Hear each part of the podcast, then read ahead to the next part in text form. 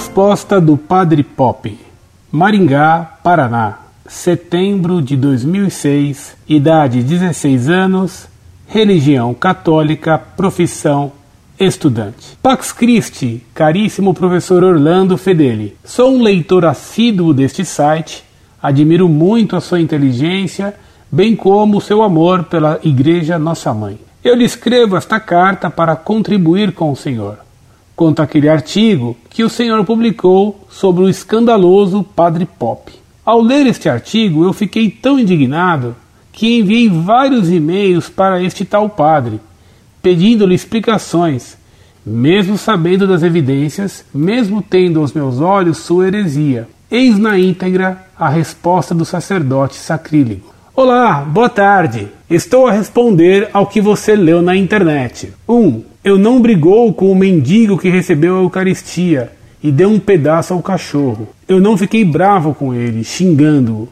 O que fiz? Fiz uma oração, uma meditação pensando: Senhor, quem é o melhor amigo desse homem? Se é verdade que o que é bom para mim eu desejo aos meus amigos, se a Eucaristia, que o corpo e sangue do Senhor, é bom para ele e ele a ofereceu ao cachorro, o que nós, seres humanos, somos para este homem de rua que toda semana almoça aqui na igreja de São Domingos? 2. Pedi a uma pessoa para falar com ele, orientando que a Eucaristia, que é o corpo e sangue de Jesus, não pode ser dada a nada, senão para pessoas. O pão, a comida, arroz e feijão que ele come, isso sim pode partilhar com seu cão, seu amigo, como ele sempre me fala. Você acha que fiz mal? Meus irmãos são protestantes. Nasci na Assembleia de Deus.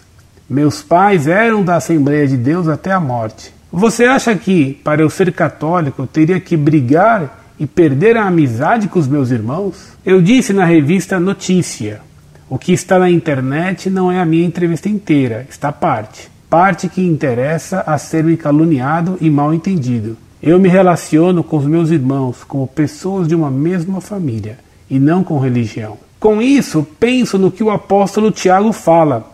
A verdadeira religião que agrada a Deus é socorrer o órfão e a viúva. Falei mal? Quanto ao homossexualismo, eu não tenho direito de condenar e nem de discriminar a ninguém. Se alguém tem uma outra conduta, deve cuidar para ser íntegro, assim como o hétero deve ser íntegro quando assume uma vida a dois ser fiel ao cônjuge. Não é porque é hétero que pode ter relação com toda e qualquer pessoa. Eu não faço discriminação a ninguém. Os que me procuram ofereço a orientação da igreja, a orientação da palavra de Deus, uma conduta de pessoas chamadas a viver Deus. Tem muita gente para condenar, ser um aspas, doutor da lei, e muito mais ainda como a aspas, mulher pecadora minhas orações a você. Esta foi a resposta dele, tão superficial e dotada de sacrilégio contra o sacrossanto corpo de nosso Senhor Jesus Cristo. Este fato confirma o que o Senhor de modo admirável defende. O pastoral Concílio Vaticano II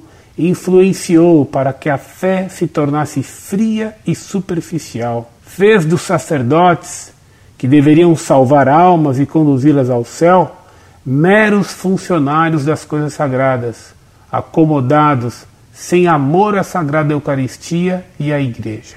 A nós cabe rezar e pedir a Deus que envie santos operários à sua messe, que envie novos curadars, novos Padre Pio, novos João de Sarragum, que envie sacerdotes dispostos a morrer pela Igreja na salvação das almas, para a glória de Deus em Cristo e em Santo Agostinho para amar e servir. Um fraterno abraço. Muito prezado, salve Maria. Muito obrigado por suas palavras de apoio, de elogio, de solidariedade com aquilo que a Monfort defende, a fé católica como sempre foi ensinada pela Igreja. A resposta desse padre Tamar só confirma que ele é um profanador do Santíssimo Sacramento. Seria muito bom que você, mandasse cópia desta carta que me escreveu ao bispo de Limeira, para que o bispo conheça como esse padre Itamar, o profanador do Santíssimo Sacramento, não retira e nem se arrepende do que fez. Esse padre tem que ser punido e tem que ser afastado se não se retratar. Caso o bispo se recuse a tomar as providências enérgicas exigidas por tão grave pecado, escreva uma queixa ao Vaticano contra o padre profanador e contra o bispo que não o pune. Escreva-me sempre. Incorde Jesus Semper, Orlando Fedeli.